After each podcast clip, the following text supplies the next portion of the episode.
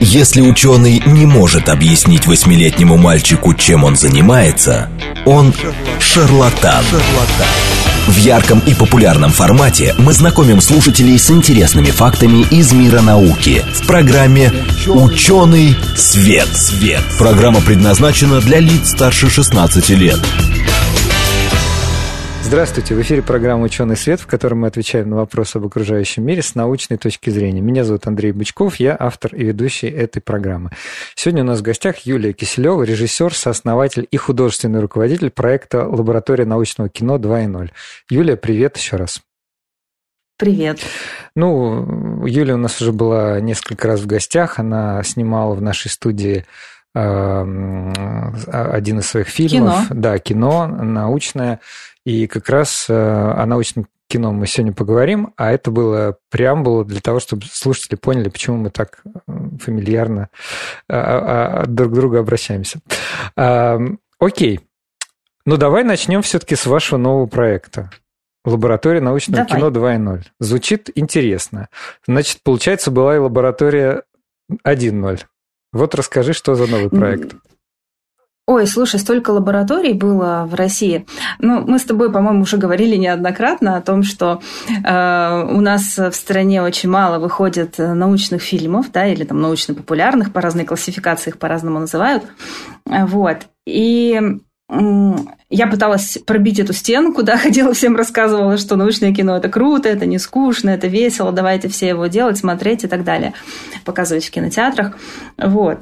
В, в какой-то момент наверное, как наука сначала стала популярна наука, да, стали появляться программы, э, YouTube-каналы, всякие лектории, а потом кино стало подтягиваться, и вот, наверное, года два назад начались лаборатории научного кино в рамках фестивалей. На самом деле идея Такая была давно, я помню еще в 2015 году или 2016 Дима Завельгельский, тоже режиссер научного кино, собирал э, ученых и режиссеров э, в Доме ученых в Троицке для того, чтобы они друг с другом познакомились и, может быть, что-то совместно сделали. Но тогда просто все друг на друга посмотрели и разошлись. Вот. И, и в общем-то, два режиссера ну, внутри там в стране продолжали снимать научное кино. Вот. А где-то примерно с позапрошлого года стали появляться лаборатории научного кино в рамках рамках там, фестиваля, например, «Мир знаний». Да? Но это такие лаборатории, которые проходили там неделю. И там, как правило, не было ученых, то есть идет лаборатория, режиссеров э, обучают снимать научное кино, им читают лекции, они подавались часто очень со своими заявками. Вот, я была на всех э, таких лабораториях в качестве либо тьютера, либо просто лекции читала, либо в жюри питчинга. Все это видела. Вот в прошлом году э, мы с Лили Сабировой, это вот наша вторая соосновательница лаборатории, Э, делали научную лабораторию, лабораторию научного кино совместно с фестивалем «Фанк». Так. Тогда мы сделали 16 э, фильмов, вернее, не мы, а режиссеры, которых мы взяли в лабу, сделали 16 э, коротких фильмов, которые мы объединили в один альманах и даже показывали его на больших экранах. В этом году, собственно, мы уже с Лилей, у нас уже другие партнеры – Э, делаем проект еще более масштабный, то есть у нас будет режиссерская мастерская, куда мы наберем режиссеров, и снова будем их обучать делать кино, и будем с ними снимать кино. У нас есть гранты небольшие на съемки. И вторая часть, очень важная, это образовательная программа. 32 лекции, которые будут все лето читаться. Причем мы придумали, что мы будем их читать онлайн для того, чтобы вся страна могла, могла послушать про научное кино. Отлично. Ну, давай поподробнее, потому что ты так сказала коротенько, что вот э, мы в рамках прошлой лаборатории сняли какое-то количество фильмов, э, показали их э, в качестве альманаха. Здесь тоже ставится подобная задача, да, то есть помимо образовательной ценности, в итоге режиссеры снимут какое-то количество фильмов, и потом Э, может быть, эти фильмы будут показаны на большом экране в кинотеатрах, правильно? Э, ну, они однозначно будут показаны в составе альманаха. То есть смотри, что мы делаем. Э, у нас в этом году, значит, мы наберем 23 режиссера, они будут писать сценарии совместно с учеными. У нас два партнера, Сколтех и химический факультет МГУ имени Ломоносова. Мы знакомим известный тебе, между да, прочим. Да, да, Андрей, там, Андрей там учился. Да, да, да. Да, да, да. Мы э, знакомим режиссеров с учеными, они совместно пишут синопсисы, Ученые рассказывают, чем они занимаются, а режиссеры думают, как это все киноязыком зрителям рассказать. Вот у вас, у киношников, извини, что тебя прерываю, есть определенное угу. количество терминов, вот. А у нас обычно в передаче, когда приходит какой-то ученый или эксперт из другой области, мы эти термины раскрываем. Вот ты уже произнесла питчинг, уже не очень. Ну вот, синопсис тоже не очень понятно. Страшно Поэтому, да, ты сразу переводи на ходу на, на, на, на, на человеческий да. Да, язык. Синопсис – это, по сути, э, заявка на сценарий. Ну, то есть, если сценарий там занимает там, страниц 20, то синопсис – это на страничку. Да, мы пишем, э, что мы хотим снимать, как, как мы будем подавать этот э, жутко сложный материал научный. Вот. Потом мы делаем с режиссерами презентации, дальше они идут на питчинг. Питчинг – это когда сидит экспертный совет – Э, смотрит на презентации, и вот среди 23 или, или э, я просто предполагаю, что, может быть, не все доживут до питчинга, может быть, кто-то по дороге э, нас покинет, вот. Но 20 где-то примерно мы рассчитываем, что у нас будет презентации, и экспертный совет выберет 10. Это называется питчинг. Вот, они будут выбирать проекты, которым мы потом дадим финансирование для того, чтобы режиссеры сняли короткие метры. Что такое короткие, короткие метры? метры? Короткий метр – это короткометражный фильм. В нашем случае это будет, наверное, 5-7 минут. Вот. Почему короткометражный? Потому что, во-первых, их удобно объединить потом в единый альманах и потом выпустить на киноэкран в составе альманаха именно.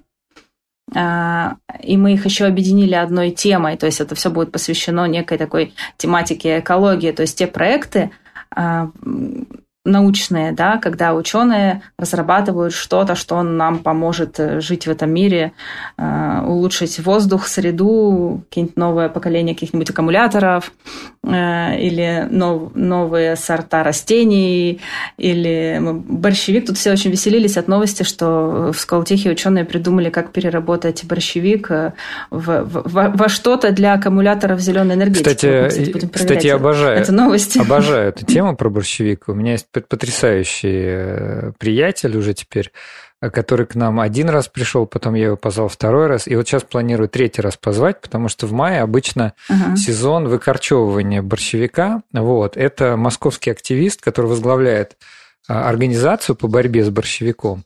Потрясающий. Ой, невер... дай нам его контакты. Да, да, невероятный человек. могу, могу вам порекомендовать его. Вот, действительно, э, я невероятно доволен и э, безумно рад, что познакомился с Антоном. Так что после записи передачи я тебе обязательно скажу. Вот. Окей, то есть э, тема у вас вот этого альманаха тема и тема работ, которые будет делать в рамках Лаба 2.0 она посвящена будущему, будущим технологиям, то, что облегчит э, жизнь э, да, там, человека, может быть, ну, какие-то там технологии, все такое. Да, да, да. И в итоге все э, режиссеры, которые пройдут питчинг, они снимут, снимут свои короткометражные фильмы. Да, потом мы их э, выпустим. У нас, кстати, премьера уже запланирована на начало февраля следующего года. Mm.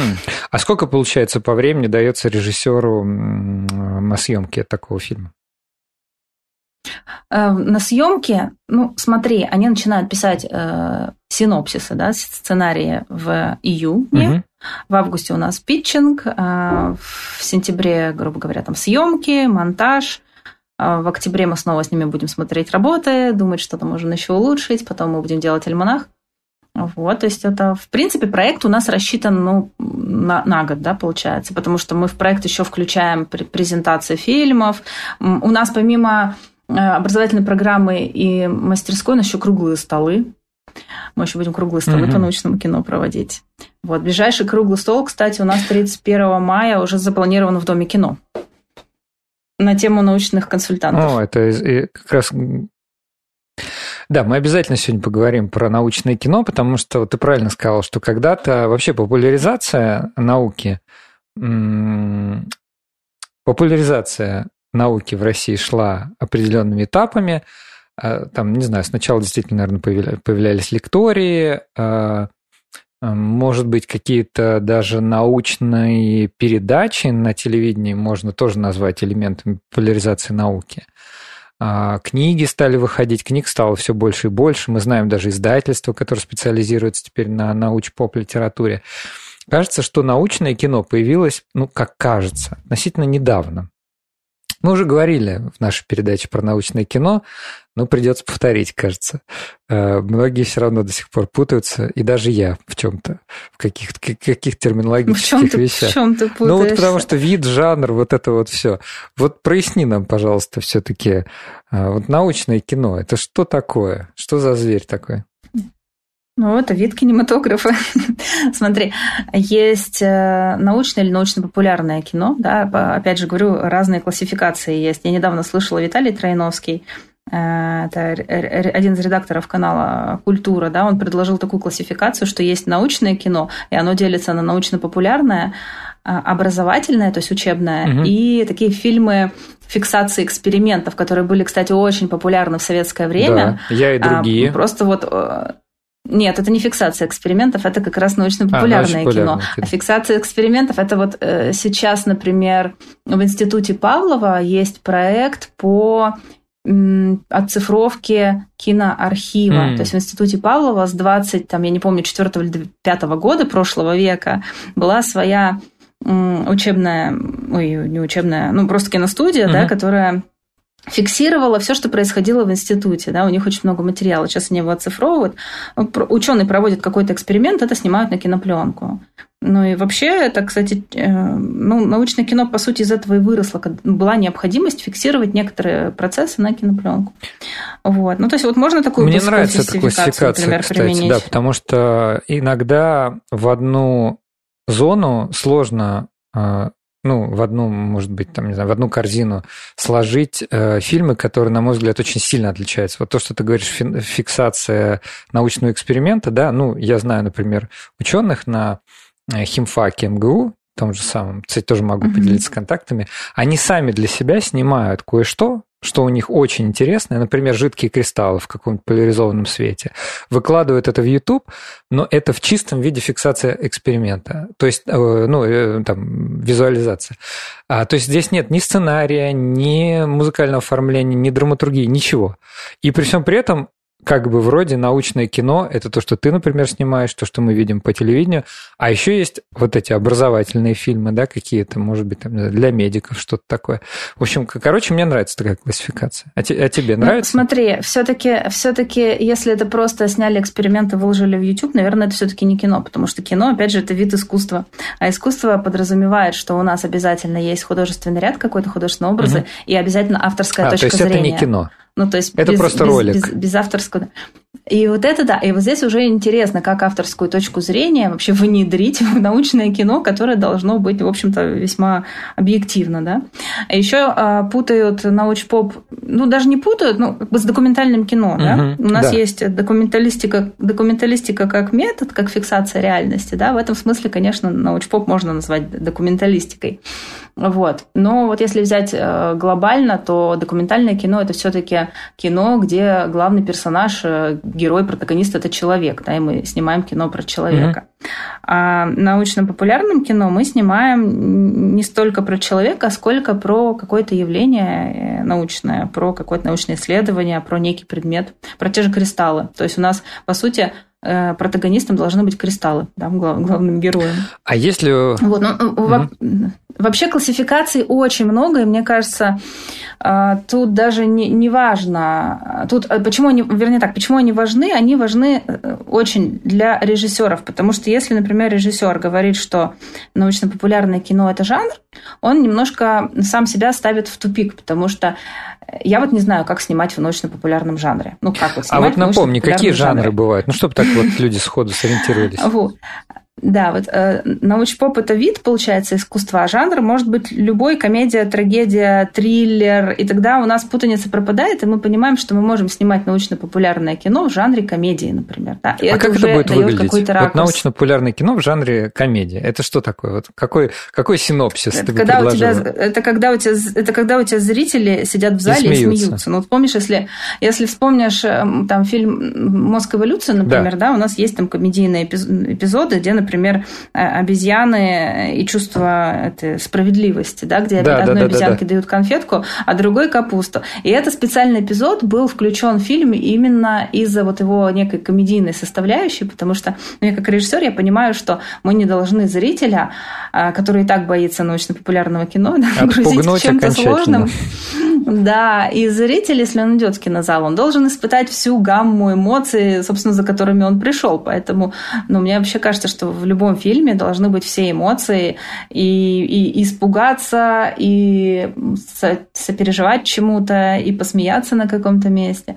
Вот, потому что, ну, это, это важно. Ну, подожди. И, кстати, у меня вот фильмы... Получается, да, получается тогда, а, может быть научно-популярное кино, которое в себе э, включает как бы несколько жанров, или все-таки какой-то один должен э, главенствовать? Потому что ты сказал, что должен быть и юмор, и сопереживание, и драма. Э, все-таки получается это междужанровая какая-то история. Просто я э, чисто по твоим словам не, не. что.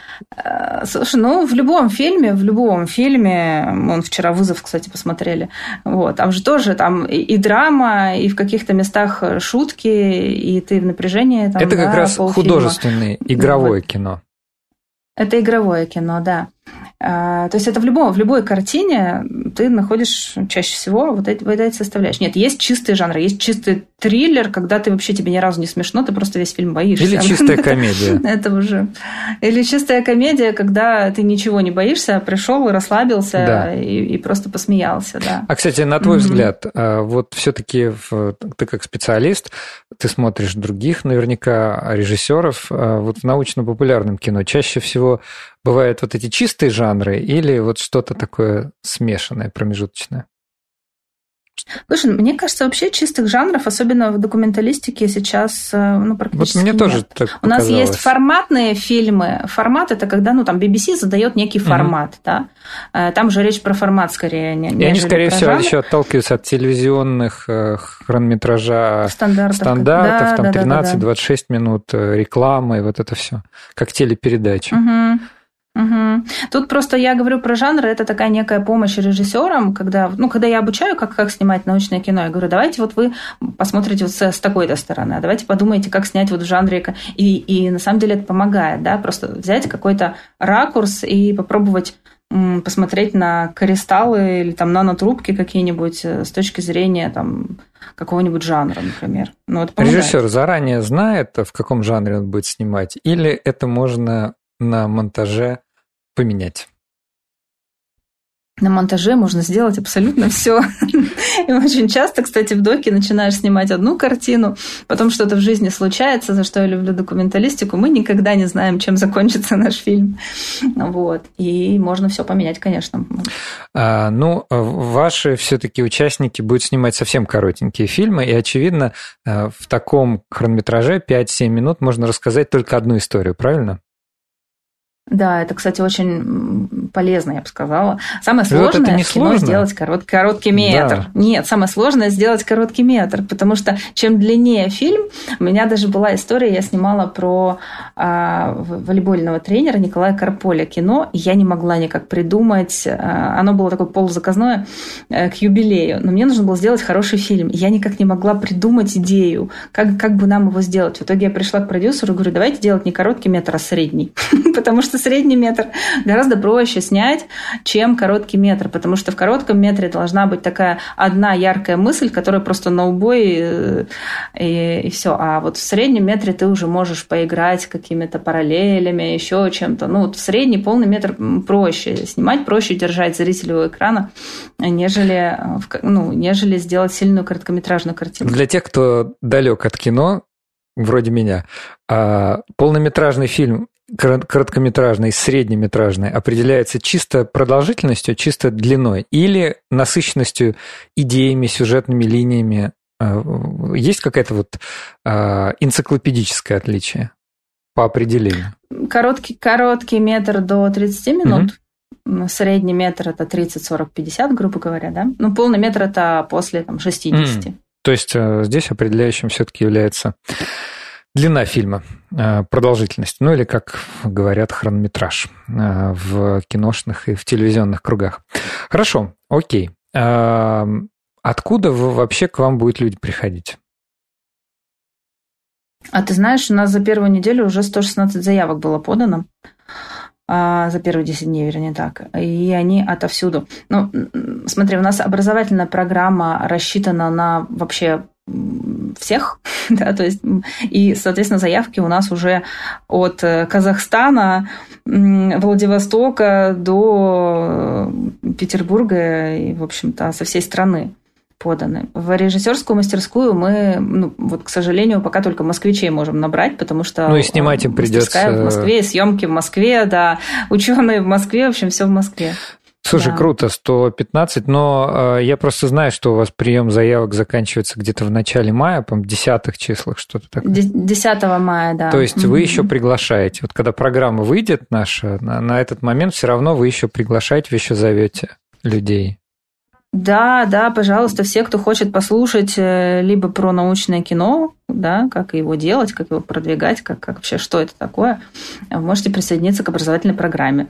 А если вы режиссер и хотите снимать научное кино, то welcome, можете подать заявку в лабу, но там у нас будет конкурс, потому что ну, заявок, естественно, будет больше, чем уже их больше, чем 23, поэтому там нам уже придется выбирать. Мы будем созваниваться с режиссерами, а, вот, смотреть, подходим мы друг другу или нет. Ну, на всякий случай, я так понимаю, проект э, для участников бесплатный. То есть и а участие в образовательной программе, и э, участие в мастерской для участников ничего не стоит.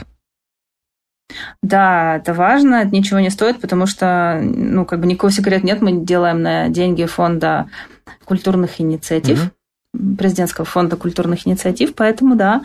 И, собственно, и участие бесплатное, и небольшие гранты на съемки мы тоже будем Ну, а то мало ли, может быть, люди подумают, что мы тут решили порекламировать какую-то онлайн-школу про кино. Рекламировать? Не-не-не. Нет, это не про это. Да. А, у нас еще буквально две минуты до перерыва. А, ну, просто последний раз зафиксируем. Действительно, может быть, нас сейчас слушают люди. Значит, получается, для участия в образовательной программе, да, не надо иметь для того, чтобы слушать эти 32 лекции, не надо быть режиссером с дипломом, не надо при этом снимать кино. Правильно? Мое удивление, что к нам по большей части на образовательную программу подали заявки люди без не то что кинематографического, вообще какого-то медиаобразования. А вот как бы ты это, кстати, а, объяснила? Слушай, биологи, геологи, не знаю, очень много людей там каких-то профессий.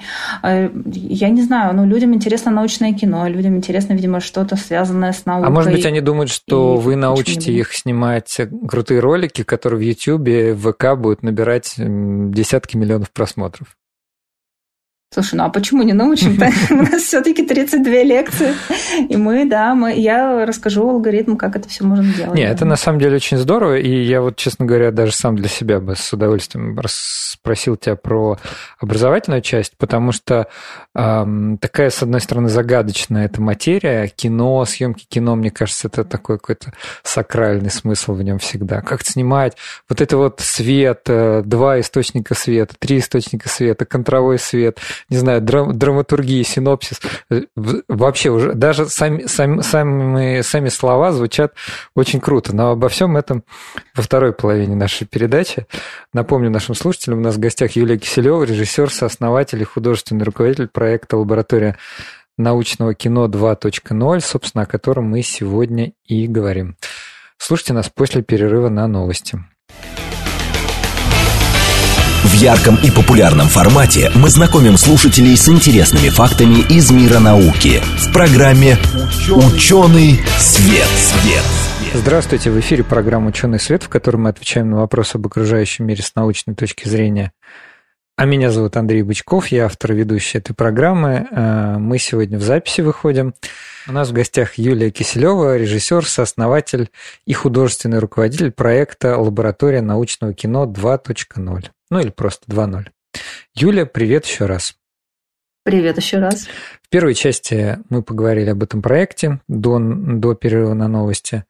Я спросил вообще про научное кино, потому что и у меня, и у многих других людей это всегда возник, вызывает некоторые сложности, и терминологические, и концептуальные. Ты не всегда все-таки понимаешь, с чем ты имеешь дело. Мы обсудили какую-то классификацию, одну из классификаций научного кино. А, а вот ученые, они вообще как согласились э, вот участвовать в таком? Потому что э, я часто имею дело с учеными в рамках э, нашей передачи, и это порой очень непросто договориться с ними, чтобы они согласились там по радио выйти в эфир. А тут же это надо перед камерой стоять. Тут гораздо, по-моему, порог входа выше. Да, ну это моя проблема с 2014 года, когда я пришла в научное кино. И когда я первый раз снимала первый фильм «Мозг. Вторая вселенная», мне примерно в 80% отказа приходили. То есть мы писали в институты в научные, приглашали сниматься в кино, нам говорили, мы не общаемся с журналистами. Я говорила, я же не журналист, я, я не напишу желтую статью. И тем более с киношниками. Я, я кино снимаю. Вот. А они не знали, что такое научное кино. Как это вы на киноэкранах выйдете? Это как? Вы снимете что-то про нас, и это будет как в кинотеатре? Это непонятно непонятно было. Я на самом деле, Андрей, представляешь, я объясняла ученым, они меня звали, например, говорят, приезжайте снимать конференцию. А я говорю, вот смотрите, у нас, например, премьера фильма будет в большом, например, зале, зале киноцентра «Октябрь». Да, мы любим там премьеры проводить. И представляете, вы приходите, садитесь в зал, э, включается, выключается свет, экран включается, и там конференция. Вам как?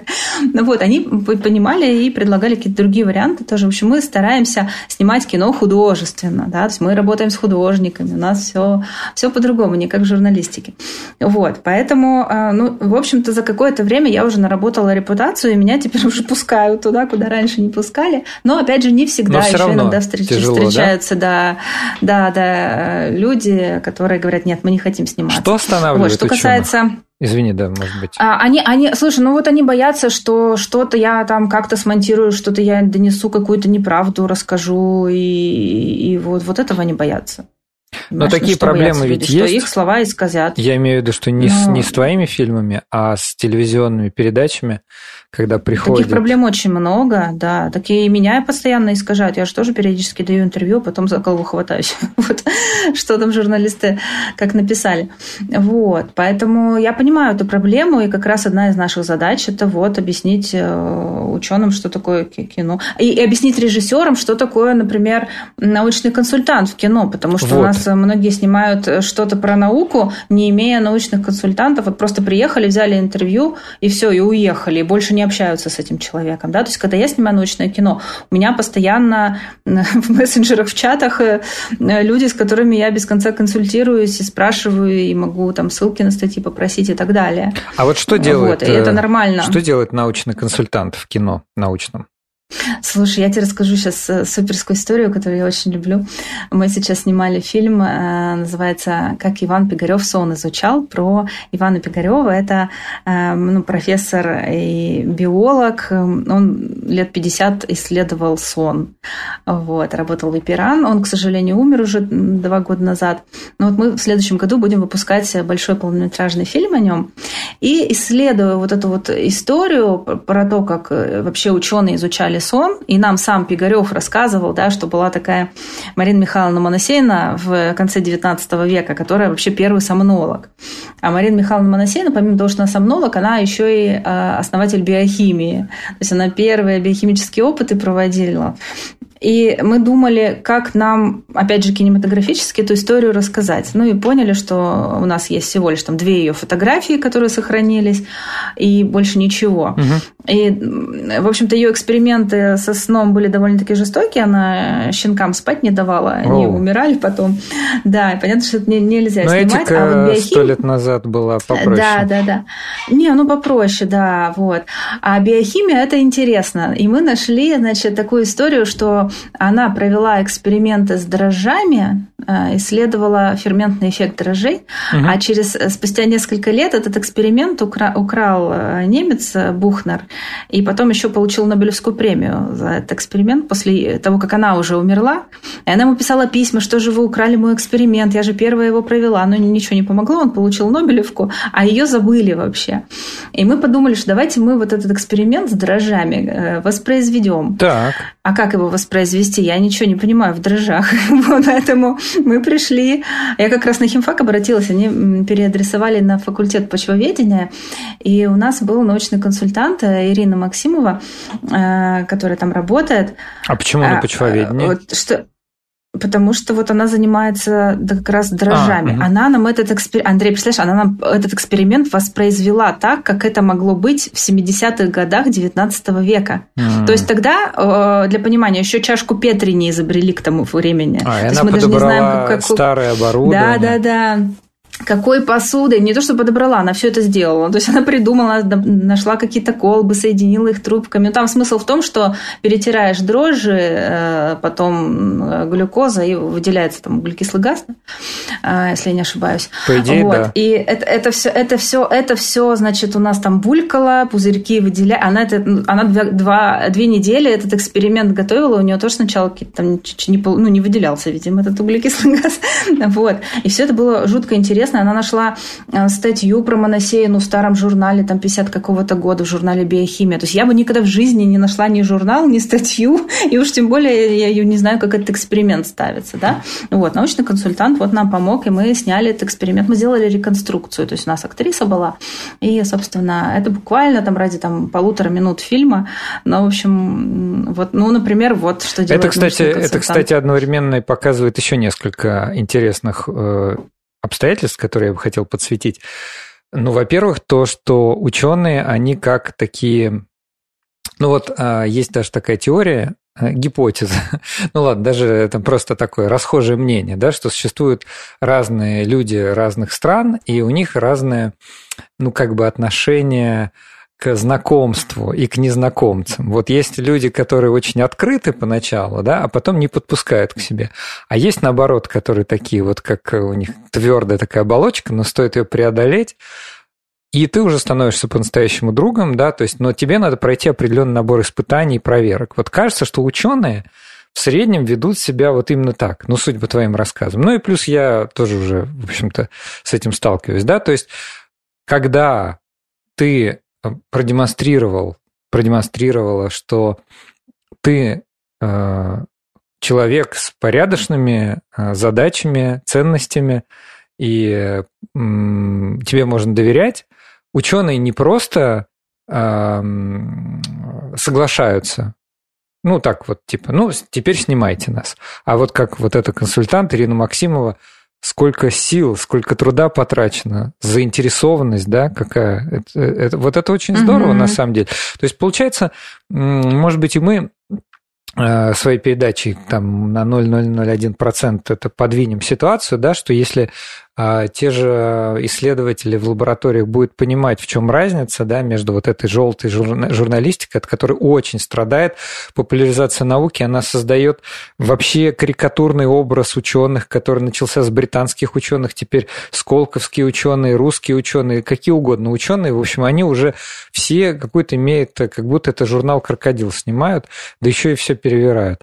Вот. И конечно, если ученый будет понимать, что научное кино это серьезно, что люди там готовятся ответственно, то, наверное, более охотно.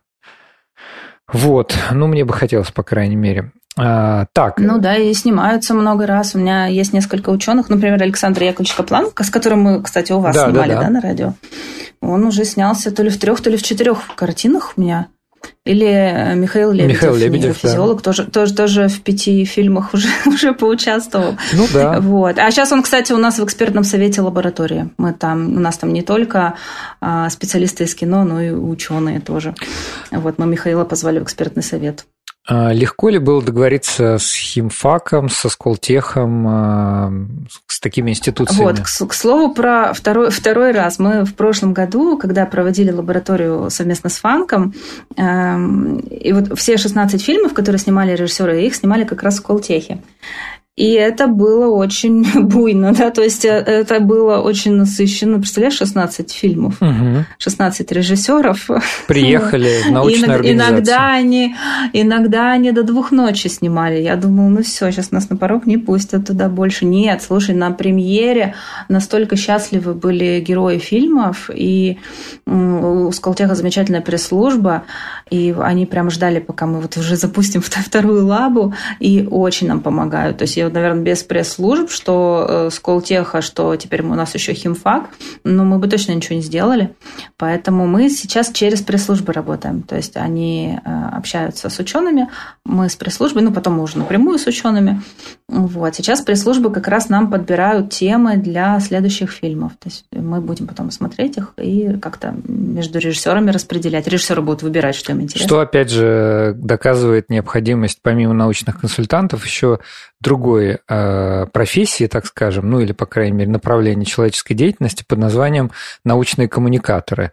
И в современном мире без этого неэффективное э, управление наукой, ни существование вообще науки, наверное, тоже невозможно, вот, потому что налогоплательщики интересуются, а что, собственно, там вот ученые делают в своих закрытых организациях? Чем они там занимаются? Не просто ли так они там деньги тратят? Скажи, пожалуйста, а кто зритель, а кто зритель документального научного кино? Э, знаешь, я бы так сказала, это зависит от площадки, на которой мы показываем кино, да? То есть, когда я Куда привезли, фильм, тот я его... там и зритель. Да, да, да. Я его показываю в кинотеатрах, я его показываю на кинофестивалях. Понятно, что на кинофестивалях такая публика уже подготовленная, да, она уже знает примерно, на что она пришла. А в кинотеатре может прийти любой зритель и случайно посмотреть да, фильм, то есть это может быть то угодно. Потом онлайн-платформы, да, где мы картины выкладываем, это их зритель. Телевидение, да, чип внутри меня по Первому каналу был показан в прайм-тайм, вот, поэтому вот все, кто включил его в прайм-тайм по Первому каналу, тот имел возможность посмотреть. Поэтому я бы не сказала, что, то есть у нас, конечно, есть, мы предполагаем, что, да, у нас аудитория, вот примерно там такая-то люди, которым интересна наука, а, которые интересуются, опять же, какими-то арт-фильмами, потому что все-таки это авторское кино, это люди, скорее всего, с высшим образованием а, и так далее, и так далее, но э, вообще мы хотим аудиторию расширять. Ну, вообще это как раз тоже в рамках, наверное, делать науку более популярной. Вот, то есть тут уже да. у нас задачи сливаются на определенном этапе, несмотря на то, что у нас, так сказать, средства реализации разные. Но хорошо, а ты собираешь обратную связь? Ты общаешься со своими зрителями, может быть, на встречах, на показах, смотришь там, не знаю, какие-то отзывы, которые люди оставляют на онлайн-платформах? Ну, отзывы не смотрю. Ну, да, раз в полгода, да, я залезаю посмотреть так иногда. А, вот, чаще не смотрю.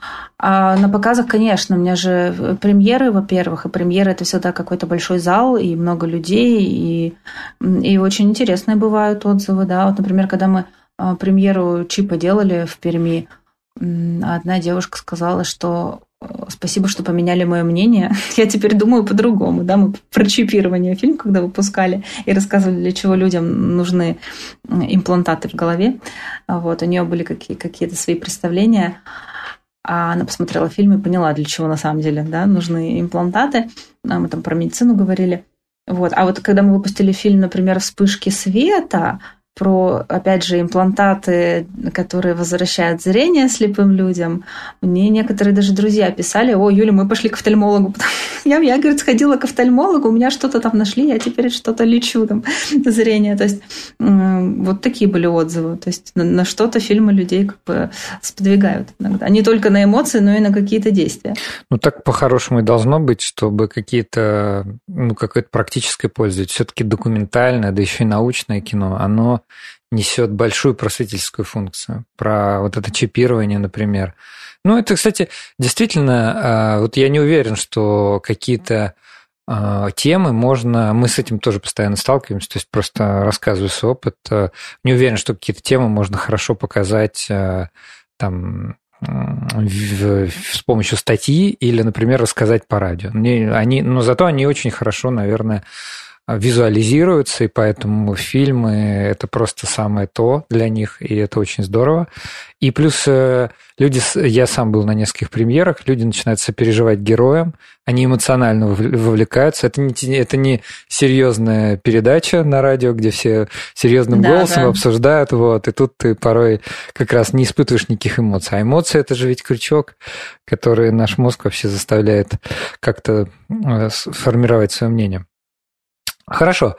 А, про ученых сказали, то есть ученые, конечно, понятно, с ними сложно, они не очень охотно, но потом, если они понимают, на что они идут, они как-то более становятся лояльны.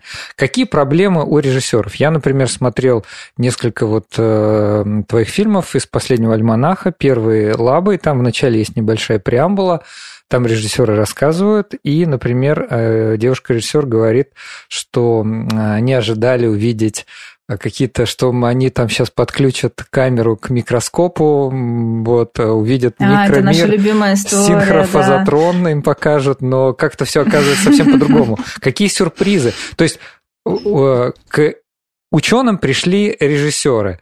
То есть ученые понятно, какие эмоции ученых мы разобрали. Что с режиссерами?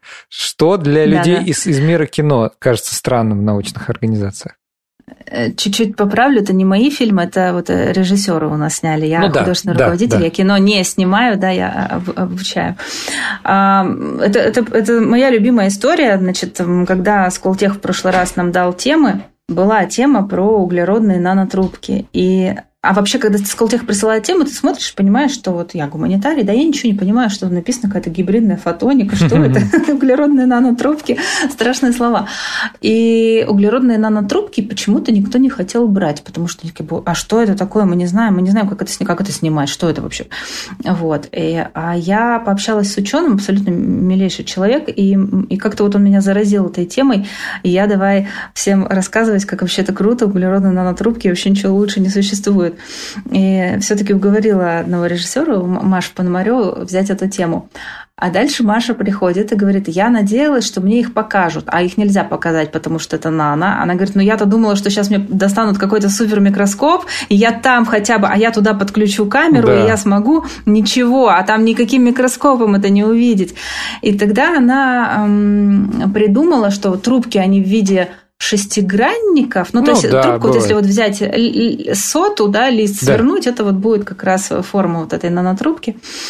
И Маша ходила, и потом вся лаборатория ходила по всему городу и искала ей эти шестигранники, то есть там соты, а, какой-то дворик нашли, где вот асфальт в виде вот этих шестигранников. Она искала образы. И в итоге один из ну, лучших, наверное, фильмов «Альманаха» э, снят, где она через образы, через визуальные какие-то решения, как художников там привлекла. А в дом Мельникова она пошла, потому что у него тоже окна в виде шестигранников. И вот это все. И получилось очень крутое кино. Вот. Или, например, Оля Перетяткова снимала про а, как раз про фотонику, и она, и вот этот вот эм, микромир, она построила в макромире, то есть она принесла огромные зеркала, поставила их в поле, поставила ученого, и он что-то с помощью этих зеркал объяснял, как это все происходит э, в микромире. Вот, то есть очень интересно. Для режиссера это очень интересная задача, когда я что-то не понимаю, мне это сначала нужно понять, а потом понять, как это выразить с помощью киноязыка, так, чтобы еще зритель понял, и мало того, чтобы понял, чтобы он еще какую-то эмоцию испытал, и чтобы это как-то было художественно. То есть это очень сложная задача, и, наверное, к нам приходят люди, которые любят сложные задачи. Угу. То есть именно снимать научное кино. Да, это, это наверное, вот это, это сложно. Хорошо. Вообще говорят, что снимать документальное кино сложнее, чем а, игровое, а, игровое. а вот а, да, а научное кино сложнее снимать, чем документальное. Интересно, интересно. Я, кстати, ну так как я интересуюсь наукой довольно давно, то для меня так как раз наоборот документальное кино, тем более научное, что-то такое родное, знакомое. Для меня наоборот казалось, что игровое кино это супер дорогое производство, это актеры. Ну это дорогое, да. Но, угу. наверное, действительно, вот когда ты привела пример э, про нанотрубки, мне бы не пришло в голову, все-таки я не режиссер, каким образом это сделать. А ведь действительно иногда бывает что-то в мире науки очень классное, очень интересное, там с одним даже углеродом, даже не только нанотрубки, есть, например, фуллерен, это тоже очень интересные молекулы, углеродный С60 имеет формулу, имеет такой вид футбольного мяча. Ну, фуллерен, допустим, можно было найти, там тоже футбольный мяч, но а как это все красиво снять? В общем, действительно интересная задача для режиссера. Ну, кстати, ты сейчас э, сказал про игровое кино, а я же в лаборатории набираю режиссеров и документалистов, и, и журналистов, и э, игровиков тоже. Mm. То есть мне даже интересно, как люди, там, которые владеют другими методами, они могут эту тему решить тоже. Это да, это тоже будет интересно. А, смотри, у нас не так много времени осталось. Я такой хочу задать вопрос. А, а какое документальное кино ты смотришь сама?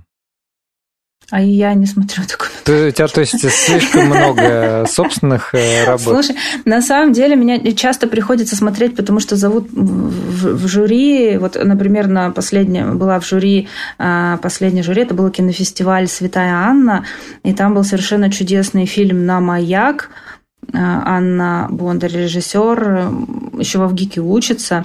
Потрясающий короткометражный фильм. Мы дали первую премию этому фильму. Вот он мне очень запомнился. Ну, соответственно, вот очень яркая картина. И в основном вот получается так, да, либо на кинофестивалях, либо где-то а, вот. Ну, хорошо. А тогда, может быть, э, скажешь, какие, где вообще можно посмотреть документальное научное кино? Вот, э, да, в эфире Первого канала можно было посмотреть тот фильм на онлайн-платформах. Ну, а вот, вот, допустим, человек э, после нашей передачи заинтересовался. Вот куда ему вот пойти? Какой сайт набрать? Может быть... Мне кажется, Яндекс или Google. То есть... Потому что, ага. знаешь, у нас даже на платформах у нас нет разделов научное кино. Mm. У нас, дай бог, есть документальное кино, и то, скорее всего, в жанрах. Вот, поэтому э, я сама тут один фильм искала, документальный еле нашла, потому что я просто не знала, в каком разделе его искать. И получается... Вот. Есть, кстати, я ага. тебе, знаешь, что скажу? Вот сейчас мы э, с Лабой, значит, подружились э, с порталом «Культура РФ». Угу. Такой портал, на котором есть разделы кино, кино онлайн. И мы туда, мы собирали у нас... А, вообще, в чем суть лаборатории? Не только вот в этом проекте, да, который вот сейчас у нас идет. Mm-hmm. Мы вообще с Лилей давно уже создаем такое некое сообщество. У нас есть э, чат э, в Телеграме «Лаборатория научного кино да. 2.0». И там уже почти 300 участников, и люди, которые заинтересованы в научном кино. А, там есть и популяризаторы науки, и ученые, и режиссеры, и отборщики фестивалей, ну, в общем, совершенно разные индустрия. Вот. И я собирала у режиссеров научно-популярные фильмы, чтобы разместить их на, пор- на портале Культура РФ. Но, к сожалению, там тоже нет отдельного а, как бы блока научное кино. Они лежат, опять же, в разделе документальные фильмы, но под ними написано, что научно-популярный фильм. И там в разделе можно посмотреть еще старые советские, кстати, фильмы типа там «Механики головного мозга», да, один из моих любимых фильмов, угу. 20, какого, не помню, какого-то там 26-го года. А, то есть можно на, на портале Культуры РФ, например, что-то найти. Угу. Да? Можно а, найти на вот ты сейчас сказала, я сейчас опять вспомнила, что у нас э, пять человек снимают научное кино, и не всегда их фильмы есть э, онлайн. Даже когда мы вот сейчас собирали для культуры РФ, мы не так То много есть можно, фильмов, нужно, деле, нужно искать по режиссерам, по названиям По фамилиям, фильмов, да. По фамилиям. Там Юлия Киселева, или там Дмитрий Завильгельский, Володя Марин у нас снимает э, кино про в Институте океанологии работает э, про моржей, угу. про Байкал, ну, то есть вот на, на эту тему. Вот, Светлана Быченко снимает про природу фильмы.